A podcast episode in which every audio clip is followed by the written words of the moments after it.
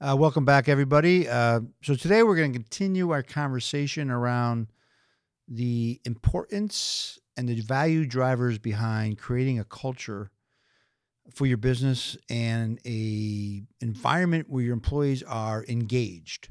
And we're really excited to welcome back Brent Robertson. Brent, there was a lot to talk about, unpack. I mean, we probably got to talk for hours about this subject. It is an area that is doesn't get enough attention paid to. Maybe I mean business owners they're task oriented are going through and all of a sudden, you know, it's uh, I'm 65. Okay, it's time to check out. I'm going to sell my company, right? And some are able to sell their company because they have either initiated a environment where they're executing on their plan, and some may not have an exit strategy. I think I read recently you know, 50% of all businesses, family don't sell. They just they just close. Right? And you you see that. I mean, Main Street business, but there's business you don't see because you're not driving by closing sale, retirement sale, you name it, right? You they just kind of go away. I mean, I've had I had someone come in to visit us last week. A small business, little manufacturing company, but I looked at it and it's like, you know, there's there's no real home for it. I mean, what you have here is it's good for you, but it's not going to get people excited about it because they don't get it. And they're not the skill set to drive this without you. So it'd be great to kind of talk a little about because you you you you travel this country. You you're in front of CEO groups. Uh, you do presentations, and you're you know you're actively pursued speaker to talk about these issues rely around the cultural aspect of running a business. So I'd love to get a little perspective on you on a situation where, you know, or you were brought into where the owner or ownership group knew that we're missing something, but mm-hmm. didn't know what it was, didn't know how to address it, and had no idea or limited idea how do I improve this? Yeah. Yeah. I'll share this as as maybe an interesting provocative way to think about things. I think for for any leader or leadership team that intends for their organization to outlive their leadership, it's important to always have a mindset of how proud would I be to hand this organization off today? Mm-hmm. How would I feel about it? Is it in the best possible place I imagine it could be that I would be able to walk away from this and feel really good about the condition of things. And there's a, and I can't remember the name of the book, but it really points to some interesting practices of the samurai. And, and one of those was the pristine discipline of how you enter into each day with the mindset of this may be my last day and would I be proud about how I would exit. And so hygiene and grooming and the and the mm. all of the physical disciplines were all about a pristine end of life, right? And so wow. it's it's kind of a cool way to think about it to, to bring in that mindset if I intend this organization to outlive my leadership, what condition would I be proud to hand it off? Right. Um, and it, it's also, I think, important for to recognize that, you know, it's okay also to have it not outlive your leadership. Maybe the season of your organization is the season of your organization, whatever it may be. You know, it's it's it's a good discipline to just sort of open up to that conversation. And let's just say that that's the position you're taking. I want this organization to outlive me or outlive my leadership. Right. Um, and I think it's also important to face that um, that there will come a time in which your attention on the organization will come to a close. it's going to happen for every right. human being in the world. like your time and attention will cease to be able to put on the things that matter to you. so I think it's an important thing.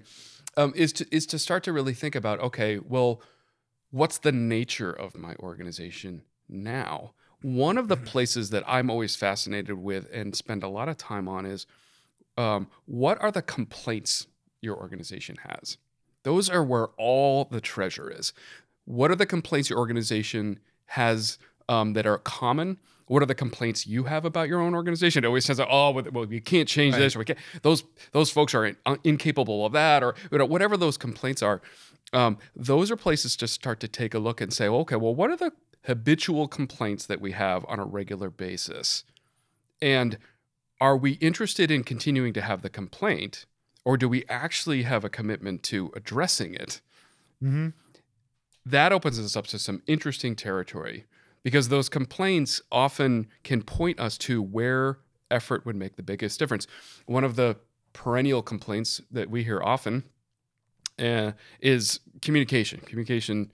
We're not, you know, it, we need to fix communication. Right. Like we treat it like as a problem that needs to be fixed, and um, communication isn't a problem. Communication is a condition that needs to be lovingly cared for all the time. Like we're never done getting better at communicating with each other. Never done. I mean, think about your relationship, you know, with your spouse, right? Right, yeah. What happens when we stop communicating, right? Things fall apart pretty quick, right? Is there a problem that we need to keep putting effort toward communication? No. It's a condition that we need to care for. And the, the more we care for it, the healthier it becomes. So through complaints, we can begin to find where are the areas in our culture that if we thought of as a condition and cared for it more deeply, could change things. I'll share a brief story because it's one of my favorites of all time. Um, there, uh, there was a client of ours, a, a very large um, accounting, tax, and um, audit organization, who was going through the process of really stepping into their potential, and they wound up growing the business like 80% year over year in a time when that industry was being heavily commoditized and had a massive sale. It was, it was incredible. Um, but there was this critical moment where we were conducting what we call a relationship assessment where gaining the voices of the entire organization and bringing to the to the board to say you know here's the reality of our organization. What are we noticing about the patterns? And there was this complaint that that had come up through that um, assessment where um, you know the say the you know the younger team was complaining to say hey i'm a high performer and I be I'm punished because I'm high performing, meaning because I'm good at what I do, I get more work than everybody else, and everybody who slacks doesn't have to do anything. So I'm working 100 hours, they're working 20. This isn't fair. Right. The the group around the table immediately like rationalize their way out of even listening to that. They're saying, well, that's just how it is in this industry. You just have to cut, suck it up and just deal with it, and so on and so forth. The CEO was at the end of the room, arms folded, looking out the window, quiet, just taking it all in. And he just stopped. And he just said, Maybe I'm not the right president for this organization. Because for me, that's not okay anymore. Right. And it was in that moment, that moment of recognizing a complaint that the rest of the team was ready to just talk off the table and say, from now on, we're going to change things so that those that are high performing aren't being punished for it. And we're going to They're take these complaints. Yeah. And their organization went from in that place of commoditization where they were seeing their margins erode like everybody else in that industry to 80% growth year over year over three years to a point of sale that was like unprecedented in the industry and just happened a few years ago incredible and it was that moment of a leadership shift and recognition of there's something about the culture here that's not okay anymore that was the difference maker Yeah, it's interesting. Right? I mean, we're dealing with a seller pool. You know, could be first, second, third generation family businesses, and the owner tends to be in you know a closed, dark room for most of the time, right? Maybe the family gets let in, but it's it's um, it takes a lot to kind of spread that culture downstream to the base of your employees and the ones that can do it, like you said earlier, feel good about. It's that value proposition that they're trying to create. So when they leave the company, they feel good about not only the culture that the, they want a buyer, and this is really important. I mean, they want that buyer to buy into what they created. Right? It's got to fit right. So and then they have the legacy of their name likely on the door, right? Or even if it's not their name, it's recognizes their name that they want. They feel good to walk out the door like I, I am a bit, uh, uh, someone that has quietly invested in my community, from employees, building out whatever you want to say, and I feel really good about it. And then, you know, of course, it's the value proposition of what the what the price is. So it all kind of we we call it the value proposition when we're selling. Like, what's the price you want? It's like, well, it's not necessarily the price. It's, more complex than that. Owners want it to. They want to feel good when they, when and I say when they go home after they put close the deal and they put their head on the pillow, are they feeling good about it, or not? Yeah. And if they're not feeling good about it, it creates regret. And we said, if you don't feel good about, it, I mean, I, we've talked, we've we've had owners that you know they've they've learned a lot. Do we run our auction? But they learned a lot of what the market likes and doesn't like the business, and a lot of it comes down to not financial issues. Yeah. Right. And so they opens their mind to this massive like marketing study they get in a very short time through an auction process. And some owners will pull back and we'll tell them to pull back. If you don't feel good about it, don't do the deal. And then they'll put in a plan, a kind of corrective plan that eventually will uh, make a, a, a better work environment, but also create more value. We had a client several years ago that literally in two and a half year period, we said, don't, let's pull back for various reasons. Two years later, two and a half years later, we sold it for twice as much. Yeah. But they were committed to making it work and they felt really good about it. And but there are, you know, you know, sometimes you get to that age where you don't have that time. That, you know, time is precious, right? It's limited. You don't, you know, how am I going to make this work? I'm 71 years old, right? I don't have the energy, really, truthfully, or the time to make that investment and stay on. So it puts them into that other bucket you're talking about. Yeah. Right? Yep. Yeah. There's, you know, it, it, it, we tend to think in timelines, and appropriately so, because history would say, you know, these kinds of things take a lot of time to change. They don't have to. If we Right. put our energy in the right place, it's amazing how quickly things change. Where I see organizations struggle with this is um, they didn't do the job of changing where they're thinking from when they're working on their future. They're thinking from the same place, contemplating their future. And when they do so, all they're doing is replicating what they already are. You have to change where you're thinking from first if you're going to change your future and how I'm thinking about those things. And one of the places in which to change how we think is to recognize that you know by default we understand and have incredibly detailed nuanced understanding language and sophistication around the business systems of organizations mm-hmm. right? Right. highly mature that's what mba programs teach that's what almost all any continuous improvement any of those methodologies around bench uh, uh, proven process to improve business and so on those are all business systems conversations and what's interesting about the business side of our business is that leadership create, create, uh, cares a great deal about that a great deal and can delude themselves into the fact that they think that anybody else does as well. Your employees don't care that much about the business systems. They care about the human systems. And so when we look at that and we take both into consideration, what's the health and well-being of our business systems, right? The performance of this business, you know, its ability to produce results consistently, so on and so forth. That's the conversation that's so obvious that that seems to be where we spend all our time. But this one, what's the health and condition of our human systems, gets neglected. They need each other because we have to remember organizations are nothing more than human systems in service to human needs. And so, what that argues for is we should probably be thoughtfully investing in what's the condition and well being of our human systems. And human systems have to do with what is the experience people are having of this organization. How do they experience us from inside and out? What's it like to be here? What's it like to be in relationship with us? What's the kind of experience we're having? You have to remember we're spending most of our lives at work.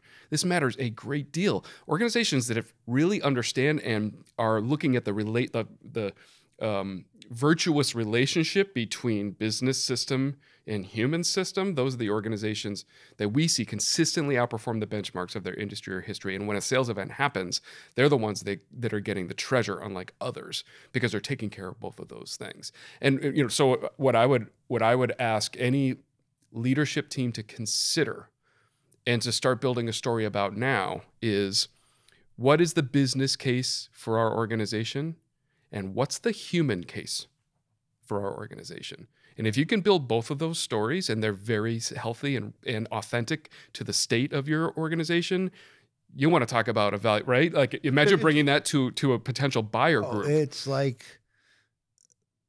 you know, it's it's like the number one thing that you know buyers want to know about. I mean, they they they they they pay based on historic results. They buy based on growth, and that growth is not just in growing the top line. It's how do I grow the organization, right?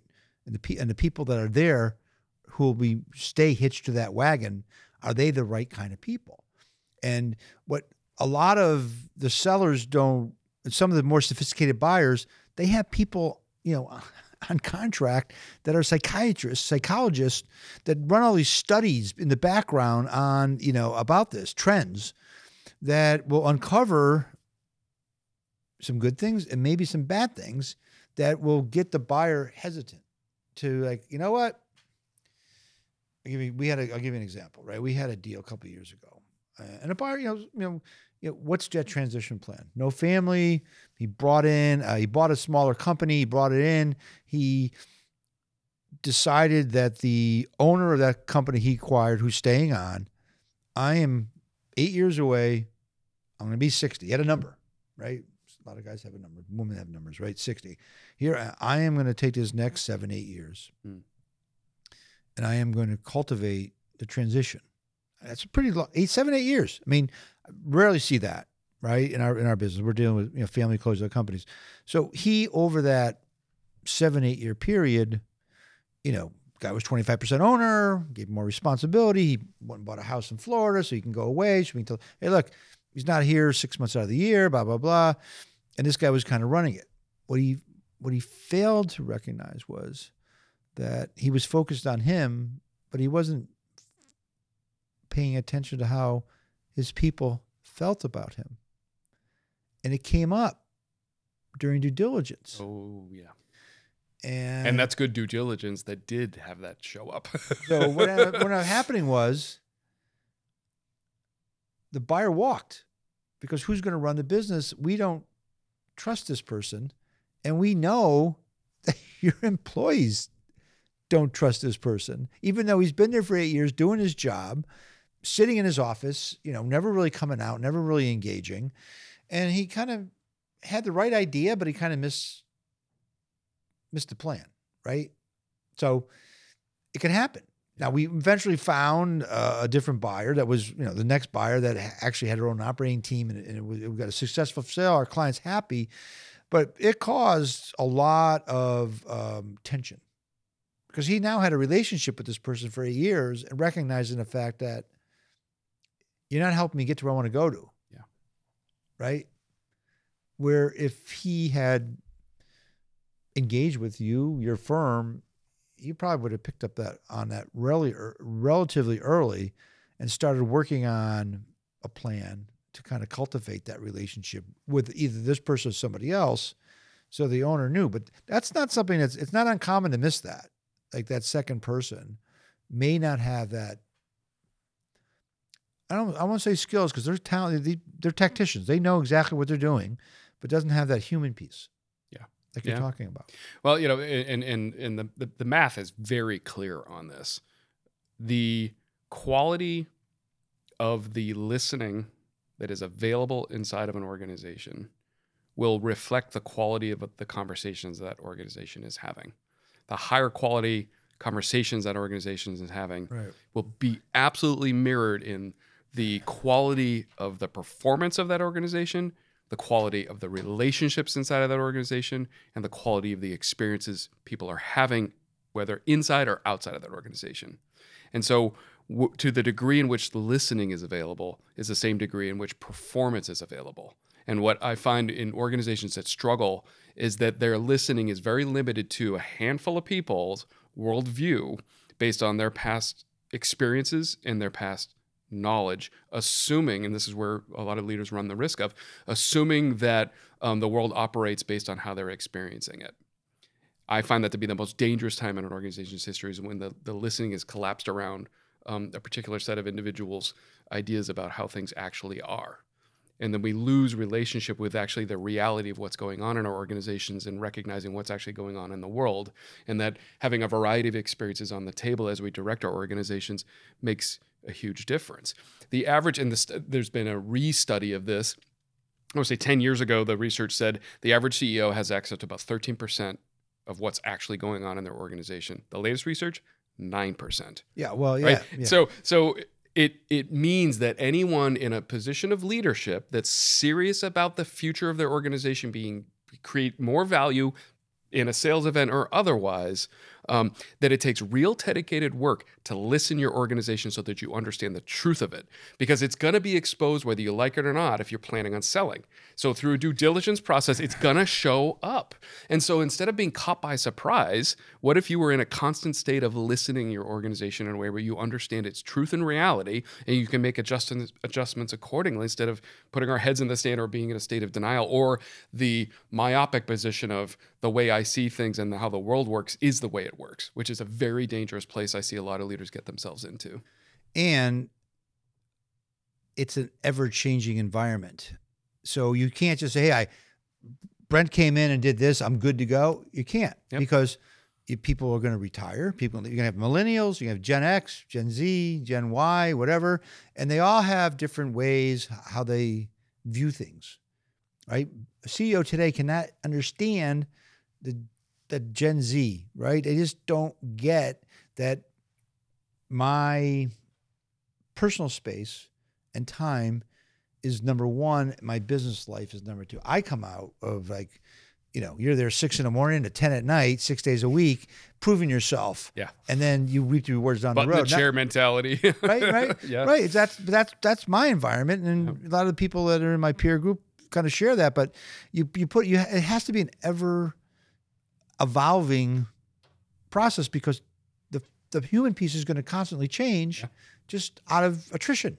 Yep. It's like one of my favorite provocations, of course, is today is the slowest we'll ever experience the world for the rest of our lives. It's accelerating at a faster and faster rate. And It's so crazy. that you know it, uh, a good friend of mine put it this way there was this idea 10 years ago that having the ability to be changeable was a nice muscle to have and you use it every once in a while now it is the muscle. Changeability is how business works now. It is not about coming and locking into a place of predictability and staying there. No it's an ever changing relationship between the dynamics internally and externally of what's going on in the world what's going on inside of the organization because it's it's things are moving so quickly that we can't rest on our laurels at all. And that that's actually a really great place to lead from if we're willing to accept that. But traditional ways of how we've built businesses in the past had to be you lock into a mode of operation that you can count on and you stay there doesn't work because the world's moving so quickly that you run the risk of becoming irrelevant overnight um, based on the dynamics of what we're seeing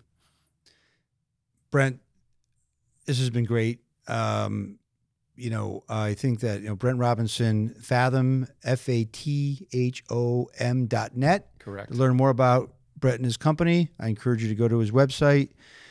Great conversation. Uh, love to have you back. Uh, you know, at a future podcast and maybe talk some more dynamics about because we can talk forever about this. But uh, thank you for being here today, uh, everybody. Thank you for being here. Um, my is Keith Dee, president of Osage Advisors. We're a boutique a merger and acquisition firm working with families and closely held businesses looking to sell, typically $5 million and up. To learn more, to learn more about Osage, you can visit our website at osageadvisors.com. You can email me at kdee at osageadvisors.com or feel free to pick up the phone and give me a call at 860 767 3273, extension 1001. If you love our podcast or enjoy it, please feel free to subscribe. Uh, the ins and outs of selling our business. Thanks again for being here today and have a great day.